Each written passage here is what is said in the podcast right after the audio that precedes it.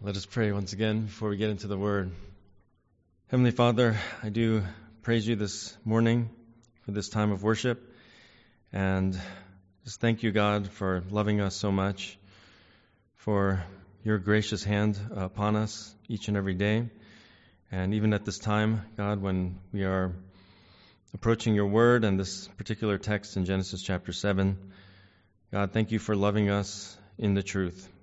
And uh, we are grateful. We want to receive your word today with humble hearts, seeking to know and understand and grow thereby. We have tasted of your kindness and salvation, God, and we want to continue to glorify and honor you with our lives.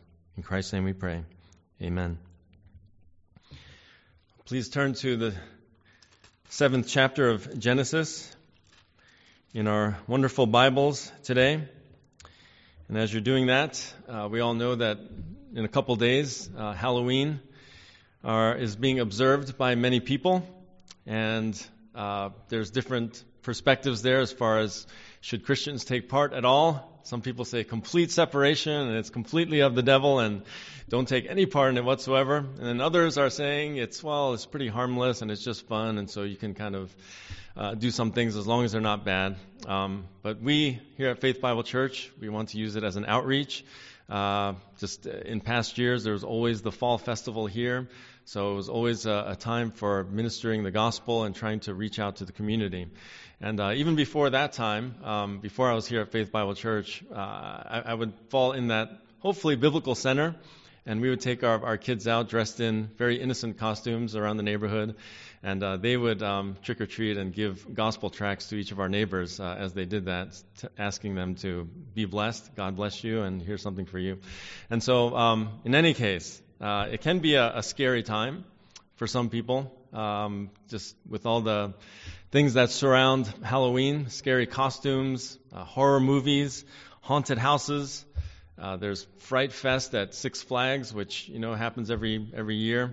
Um, but we, once again, at Faith Bible Church, are wanting to use this as a uh, reaching out to those around us. And so, one of the gospel tracts that we're going to give out uh, has a riddle on it. It's from Living Waters, which is uh, Ray Comfort's great evangelistic ministry. And the gospel tract uh, asks, "What is greater than God? Worse than the devil? The dead eat it." and if the living eat it, they will die. The answer? Nothing. Nothing. Nothing is greater than God. Nothing is worse than the devil. The dead eat nothing, and if the living eat it, they're going to die, right? So it's a good way to get into the, the actual message.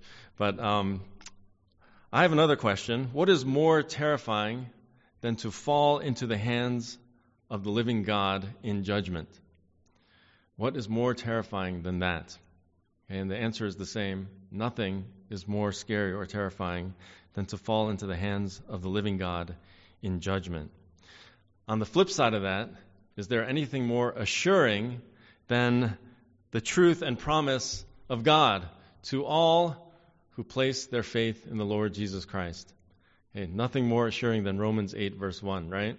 Therefore, there is now no condemnation for those who are in Christ Jesus. No more fear, no more worry, no more concern about where we're going to go, who we are with, where we are spiritually, because there's no more condemnation from God for those who have placed their faith in Jesus alone. So Scripture is clear. God's judgment and wrath is reserved for unrepentant sinners, wicked, rebellious people who reject His love and grace. God has a holy indignation a righteous anger, which we talked about last Sunday, righteous anger against them. And so it is truly terrifying, a truly terrifying thing for them to fall into the hands of the living God. And once again, this is not Old Testament versus New Testament. Okay? Luke chapter 12, Jesus says to thousands of people, um, massive crowds who, whose number is so large that people are stepping over one another to get to him okay, to hear him teach and preach. He says to them, My friends, do not be afraid of those who kill the body, and after that have no more that they can do. But I will warn you whom to fear. Fear the one who, after he has killed, has authority to cast into hell. Yes, I tell you, fear him. So, who is Jesus talking about? He's talking about God. In effect, he could be talking about himself, because Jesus himself is the judge. Today's text in Genesis 7 brings us directly to the flood and to what I'm calling the ark of salvation. And Noah's ark is like a picture of salvation that can only be found in Jesus Christ. Jesus is the Savior. Hey, lest that word just kind of lose its meaning for you. A Savior is someone who saves, someone who rescues, and all sinners need to be rescued from their own sins. He is the only one who can do that. Rescue sinners from drowning in their sins for all of eternity. So I ask another heartfelt, sobering question this morning to follow up on last week's. Are you in or out of the ark of salvation? Are you in or out? Is Jesus your personal Savior and Lord? Is He real to you or not? There's no in between. There's no in between, no such thing. You're either safe in His gracious arms and kept by His powerful hand, or you are depending on the, the strength of your own feeble efforts and works. And you're going to drown in the ocean of your own sins, judged by God, if you do not receive Christ as your Savior and Lord. So, where do you choose to be is the question. Where do you choose to be? Are you in or out? The sermon text is Genesis 7, verses 1 through 16. And I'm going to ask you to stand as I read if you are able. If you're not, that's okay. Please be seated. Stay seated. But Genesis 7, verses 1 through 16 is our message for today. It reads Then the Lord said to Noah, Enter the ark, you and all your household, for you alone I have seen to be righteous before me in this time. You shall take with you of every clean animal by sevens, a male and his female, and of the animals that are not clean, two, a male and his female. Also of the birds of the sky by sevens, male and female, to keep offspring alive on the face of all the earth. For after seven more days, I will send rain on the earth forty days and forty nights and I will blot out from the face of the land every living thing that I have made. Noah did according to all that the Lord had commanded him. Now Noah was 600 years old when the flood of water came upon the earth. Then Noah and his sons and his wife and his sons' wives with him entered the ark because of the water of the flood, of clean animals and animals that are not clean, and birds and everything that creeps on the ground. There went into the ark to Noah by twos, male and female, as God had commanded Noah. It came about after the seven days that the water of the flood came upon the earth. In the six hundredth year of Noah's life, in the second month, on the seventeenth day of the month, on the same day, all the fountains of the great deep burst open, and the floodgates of the sky were opened.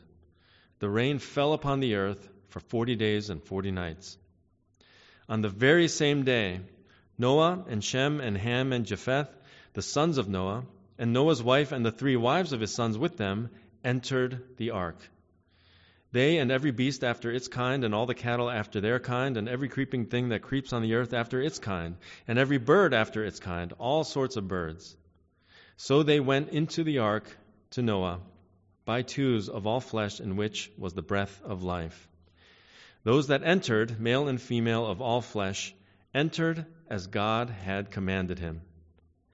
And the Lord closed it behind him. Please be seated. I didn't give you the points of the outline today because I just want you to just listen um, in some way. But I'll just give it to you now um, if you want to jot them down. The two points are very basic, but the first one is verses 1 through 9. True faith perseveres and obeys God to the end. True faith perseveres and obeys God to the end. Verses 1 through 9. And the second point is that God keeps his promises to destroy and to save. God keeps his promises to destroy and to save. Those are the last few verses, verses 10 through 16. So, the first point true faith preserves, or perseveres, sorry, perseveres. Did I say preserves before? It's true faith perseveres, okay, and obeys God to the end. Add a couple more letters to that one. Um, verse 1 the Lord says to Noah, Enter the ark, you and all your household. Okay, the clock is ticking. The time is coming soon for the flood to arrive. Verse 4, God tells Noah, How many days? Seven more days, right? So this is one week before. 168 hours left until the whole world will be destroyed, everyone killed. Okay, just try to picture it for a moment, right? Uh, maybe some of you have seen uh, video clips of like the five worst tsunamis in history. Okay, it's utterly terrifying uh, to see that those waves coming upon, you know, mostly island lands, right? Like like Indonesia or or Japan or or India um, or elsewhere in the world. But um, recall that Noah found favor in the eyes of the Lord. Okay, it was sovereign grace that saved Noah and his family. Absolutely amazing grace. This was God keeping his promise for the line of the seed to survive. It was the pure grace of God that permitted Noah and his family to escape judgment of the flood. Okay, note again, God says to Noah, For you alone I have seen to be righteous before me in this time. God looks upon man and he sees utter evil, continuous evil and corruption in and out of the hearts of man. Genesis 6, verse 5. But Noah believed in God and he found grace, as it was with Abraham it was credited to him as righteousness. Credited, not earned. Keep in mind that for a hundred plus years, since God declared that he's going to destroy man from the earth, Noah has been at it, okay? Just continuing to trust God, believe in God, obeying these seemingly preposterous commands, okay? Building this humongous vessel. That, with all that's going on around him, right? Probably a whole bunch of mockery, scoffing, scorn, rejection of his neighbors, family, even friends. Think you could do that? Persevere through a time like that, hundred years. On top of that, Noah is described in the, in the New Testament, 2 Peter 2, verse 5, as a preacher of righteousness. Okay, the Bible doesn't tell us exactly what he was preaching, but that word preacher means herald, which is someone delivering a message very likely he was preaching of God's judgment to come, preaching of their evil ways and their evil hearts, telling them of what God sees in them and, and of their need to get right with God. Okay, Noah, a preacher of righteousness. And I find it interesting that it's Noah alone that God speaks to. It doesn't include his family members. Nowhere in the Bible does it mention his wife's faith. It doesn't even mention her name or his sons or his sons' wives' faith. But in God's gracious promise to keep the line of the seed alive, he will rescue Noah's wife and three sons and their wives as well. He God has mercy on the whole family. He blesses them with the rescue from physical death in the flood. They are to be the ones who repopulate the earth and continue the line of the promised seed. So God tells Noah, it's, it's almost time. Get your family ready. Get them in. All the animals, they'll be going with you. Whether it was more like 16,000 animals or 6,000 animals, it would take some time for all of them to enter. The clock is ticking. Okay, 168 hours and counting. Verses 2 and 3 shows that God gives additional instructions to Noah, um, which animals to take into the ark. By this time, uh, there were some animals that were considered clean and some unclean. It doesn't give us any more information than that. But God commands Noah to take of the clean animals and birds by sevens. And the reason for bringing that extra number of clean animals and birds is to, he says, keep offspring alive on the face of all the earth. But um, chapter 8, verse 20, which is after the flood, it tells us this that some of these animal, clean animals were used for burnt offerings for sacrifices that Noah offered to the Lord after the flood was over. Okay, so that was the purpose there. Extra provisions to assure replenishing of the earth after, and also for worship of the Lord um, to, to continue on uh, after the flood. And so, Verse 4 says, Seven days. The seven day notice is given. And he says that rain, God, I'm going to send rain on the earth. Um, as I mentioned last week, it's debatable whether it had ever rained on the earth before the flood or not. I don't think anybody can say for certain. Bible scholars and theologians kind of debate this back and forth. But it seems at least that Noah would have understood what God was talking about okay, when he says, I'm going to send rain. So there's that. Whatever the case, it's going to be for 40 days and 40 nights. Okay, certainly there's never been any kinds of rains like that, for sure. It'll be rain so devastating so as to destroy every living thing that God has made. He says, blot out. Okay, destroy, wipe out, clean out, erase, delete, whatever word you want to use. Okay, every man, woman, and child, and all the animals with them. God is going to blot them out from the face of the earth. And so that universal language comes at us again. The face of the land, every living thing that I have made. This is a worldwide flood. We're going to see more of that in detail next week, in, in our passage next week. But continue on in verse 5, it says, Noah did according to all that the Lord commanded him. Okay, I refer you back to chapter 6, verse 22. Noah was a righteous man, blameless. He walked with God. All the way to the very end, through to the final week, Noah followed all of God's orders, every instruction, everything that he commanded. He did not waver. He took all those measurements for the ark. He went to work all those years. Okay, how long? How wide? How high? Just how many trees is that going to take to, to build that thing? Okay, Noah did it. He got after it. That's what he got. How much pitch? How much tar? How many gallons of tar would it take to seal up a 450 foot long ark? Whatever it took, Noah got it together and he sealed that thing. Okay, 450 feet, by the way, one and a half football fields. Um, that's that's a long way. Okay, 75 feet wide. That's uh, that's one and a half times a, a football field's width as well. Um, how to construct those three floors, where to put the window, the door. Noah followed everything to a T. And people probably thought that he was out of his mind. Okay, and um, when you think about just, you know, even like 25 years ago, there was this odd cult, Heaven's Gate, some of you remember. And uh, they thought they were, because Halley's Comet was at a certain place, that um, they were going to go and be with the extraterrestrials out there. And so they committed this mass suicide, thinking that their bodies were going to transform into um, the heavenly Heaven's Gate. And uh, that's that's pretty crazy, right? Um, it's not biblical. They tried to mix in things from the Bible. But uh, this was Noah back in those times, and God speaking directly to Noah, receiving true revelation of what was going to happen from a faithful, promise keeping God. And so he was not out of his mind, but the people all around him, uh, just going about their daily lives, eating, drinking, working, marrying, also doing whatever their continuously evil hearts thought to do and intended to do. They're filling the earth with violence.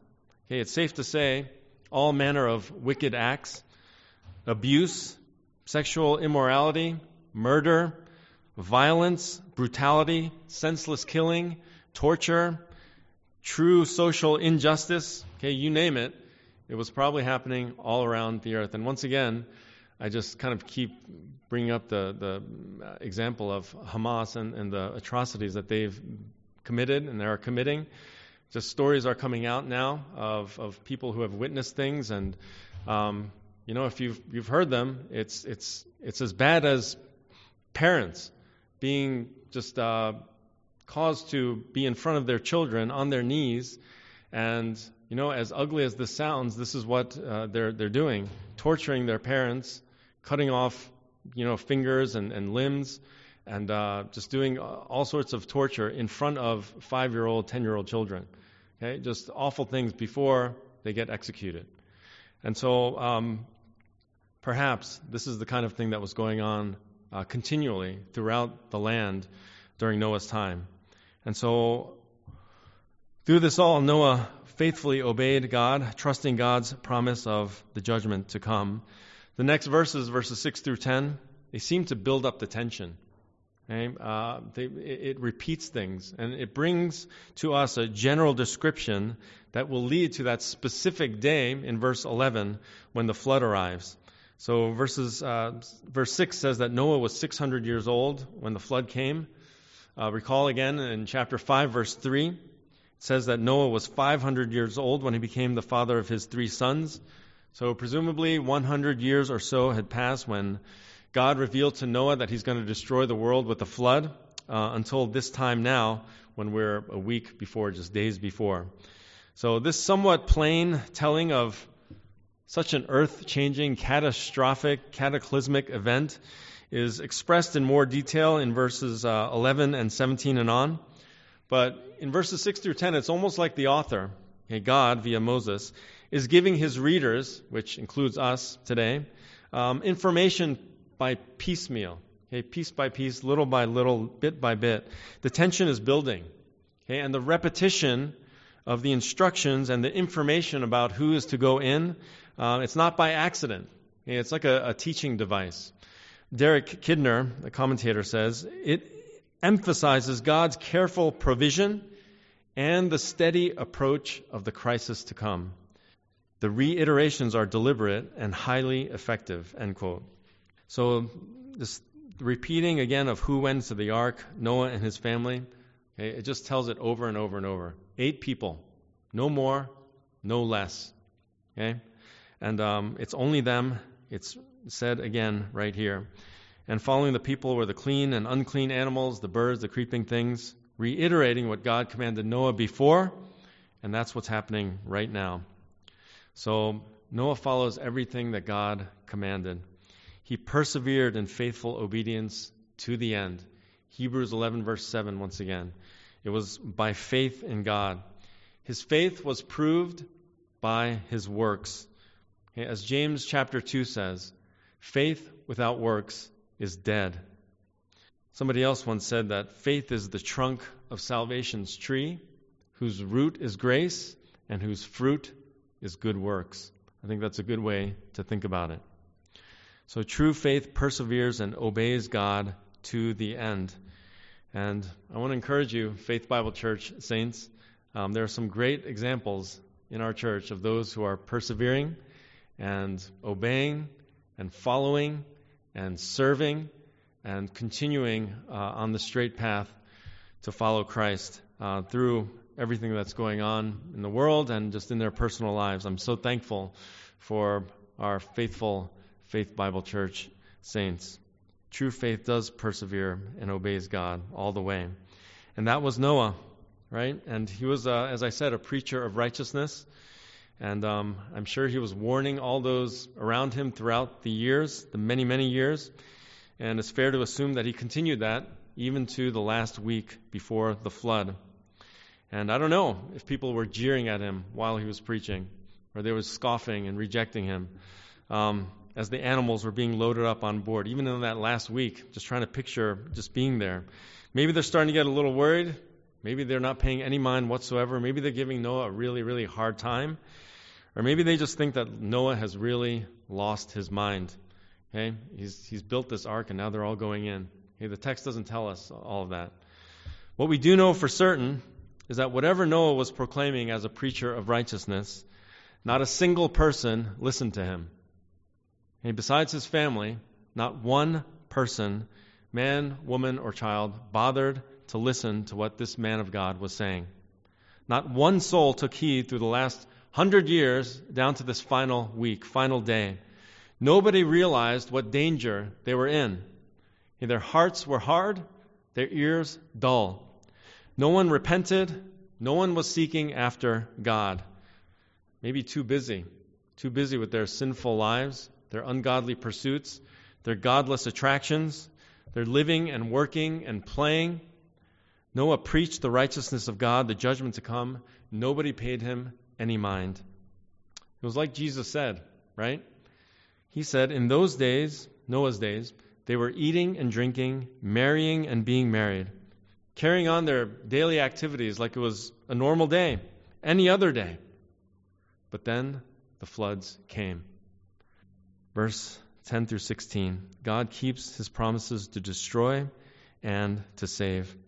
The text makes it clear that when God's judgment came, it came suddenly. It came suddenly.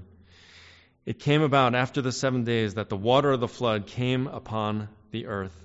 Just as God told Noah, the flood waters arrived. God's always true to his word, folks. He never breaks a promise. Verse 11 tells us specifically of the actual day of the flood. It marks it down to the calendar day. Did you notice that? Verse 11. In the 600th year of Noah's life, in the second month, on the 17th day of the month, on the same day, all the fountains of the great deep burst open, and the floodgates of the sky were opened. See how exact the date is. Verse 6 told us generally that Noah was 600 years old, right? But verse 11 here gets super specific. It's the 600th year of his life. It was the second month. It was the 17th day. Hey, there's certain dates in history that can never ever be forgotten, right? It's etched into our minds forever. It's like 9/11, right? September 11th, 2001. Some of us remember exactly where we were when we heard the news of the towers going down. Right? Some of us remember what we were doing. When the date of the flood happened, it was that same day, that very day, suddenly God's judgment came. All the fountains of the great deep burst open. The floodgates of the sky were open. The rain fell. It's not like someone noticed a, a little bit of water leaking out into their the floor of their huts right? Or some puddle slowly forming through the cracks on the ground. Gradually, more and more puddles here and there until people's homes started to get a little, you know, they're like ankle deep in, in water. No, it says all the fountains of the great deep burst open. Okay, like all at once. All the waters that are way beneath the earth's surf- surface, okay, subterranean waters that are way down there just explode, erupt like a, like a pipe suddenly bursts after just too much pressure. Here, there, and everywhere, the ground is spewing out hot water, enormous geysers, Earth's surface cracking and quaking, mountains erupting in volcanic activity, shifting and moving all at once, at least seemingly so. It says, and the floodgates of the sky were opened. It's like the, the windows of the heavens were open. There, there doesn't seem to be any indication that this happened gradually, like a, a few raindrops, right? And then, like we say back east, it started spitting, and then drizzle, and then steady rain, and then turning into hard pouring rain. Hey, It doesn't. That's not the picture we see. It just says the the windows of the heavens were open. Hey, whether this was like the the proposed thick canopy of water that surrounded the Earth's atmosphere, as some theologians say, and just all of a sudden it just like someone poked a hole in it and all burst open at the, the same time and fell down. It's like uh, in a football game, right? After the victory and the, the players come around, they Gatorade onto the coach, like that. Or a sudden downpour of sheets of rain just falling abruptly, all of a sudden, continuing unrelentingly for the next 40 days and 40 nights. Whichever one it was, it was nonstop deluge of water falling from the sky. Okay, the language is of a, a sudden downpour. And as I was reading between the lines, the white spaces, and just putting together just why all this was coming about in the first place, and the wickedness that was widespread throughout the land, and God's grieving, saddened, sorrowful heart, I pictured just sudden burst of, of heavenly tears falling upon the earth, upon sinful man. And God's holy, righteous anger just erupting from the bottoms of the earth and into, into the surface in angry, explosive fountains of water. Just a picture, just a picture for you. And it says for 40 days and 40 nights. Um, there was no break, no break uh, whatsoever. And God already told Noah this, right? Um, in verse 4. And maybe Noah spent some of that last week telling them, you know what? It's going to come. It's coming in seven days. It's not going to stop for a month and a half. Okay, 40 days, 40 nights. The rain was upon the earth, it says. Just started and kept coming. A month and a half straight, constant torrential rains and fountains from beneath.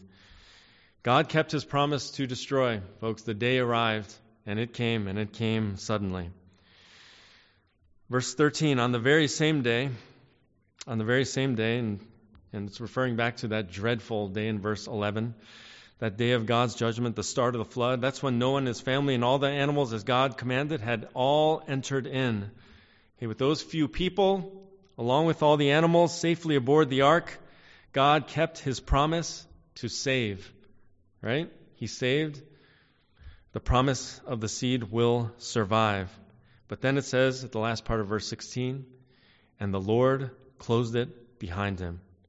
Hey, Yahweh, Yahweh, the covenant keeping God, promise keeping God, closed it behind him. And that verse hits us with a thud. He shuts the door. If anyone wanted to get into the ark at that point, it was too late. The door was shut. There was no other door. There was no other way in. It was too late for anyone to be saved. And so this brings us to our grand conclusion. Um, judgment came upon the whole world of sinners back in Noah's time. And they all faced God's wrath, and they died in a, a violent expression of his holy anger and judgment, which they so richly deserved, each one of them. Okay, the wages of sin is death. The Lord Jesus Christ, he came to earth on a rescue mission, okay, roughly 2,400 years after the flood and 2,000 years from where we are today, to save sinners from deserved judgment. He died on a cross, gave himself as a substitute. He took the punishment that we should have received, and he offers eternal life to everyone who will believe in him. He rose from the grave so that sinful rebels could be forgiven and have the hope of new life with him forever. He came to save and rescue the first time, and he says he's coming to judge and condemn the second time. Revelation 19, verse 11 and on. Did you know that when Jesus described the events that will surround his second coming, he said, and I read some of this before, but just as it was in the days of Noah, so will it be also in the days of the Son of Man. They were eating, they were drinking, they were marrying, they were being given in marriage, until the day that Noah entered the ark and the flood came and destroyed them all. Jesus pointed out that although these people in Noah's day were in grave, grave sin, they were not the least bit concerned about it, at least not enough to ask to get in, not enough to believe. They were carrying on with the events of their lives without a single thought or concern about God's judgment. And so it's going to be like that when Jesus comes again. Nobody knows the hour. But once again, the question is how about you this morning? Okay, you will live forever. Will you be living in or out of the ark of salvation? Are you going to be living with the loving Lord Jesus or in the eternal lake of fire? As I said before, there's no in between. Can't have one foot in the ark and one foot out. Once the door shuts, it's over. It's too late. And so, likewise, you can't have one foot in the world and one foot in heaven. Jesus says you cannot serve two masters. You're all in or you're all out. And I'll encourage you by saying that God is patient towards sinners. Um, he gives time to repent, but I want to bring to your attention that His judgment is coming. We don't know when. Just as no one would have guessed in Noah's time that this great flood was going to come, rains were going to come and kill them all. Okay, not a single person believed before it was too late. You unbelievers cannot guess and cannot know the day of your death. Okay, that is your judgment day. Hebrews 9:27 says it is appointed for man to die once and then comes the judgment. One chance. There's no purgatory. Purgatory is not in the Bible. And I say to those who are sitting on the fence this morning, Maybe you profess to be a Christian, but your life is not bearing any fruit of true faith. James chapter 2 says that's not real faith. A faith without works is dead. In other words, no faith. Hebrews 10:26 to 27 says this, "For if we go on sinning willfully after receiving the knowledge of the truth." Okay, so if you've heard the gospel and are professing Christ but you reject it, you actually reject it with your life. Hebrews 10 says, "There no longer remains a sacrifice for sins, but a terrifying expectation of judgment and the fury of a fire which will consume the adversaries." And then verse 31 is where it says, it is a terrifying thing to fall into the hands of the living God. Where will you be when you face God's judgment? I ask you, safe in the bosom of Christ, or with those to whom he says, Depart from me, you who practice lawlessness. You who profess to believe in me and follow me, but actually you have no genuine faith and your, your life shows it. That may be the only other more terrifying thing than seeing a, a tsunami literally coming at you from like 100 feet away. Okay, thinking you're a Christian and saved, and then Jesus telling you that you're not and you never were, and to get out of his sight.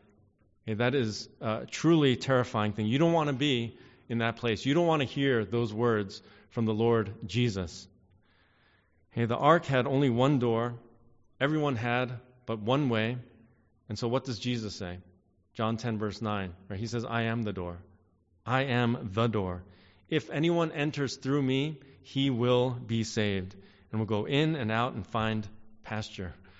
Dear people, this is the place of security, okay? ultimate safety and refuge and peace.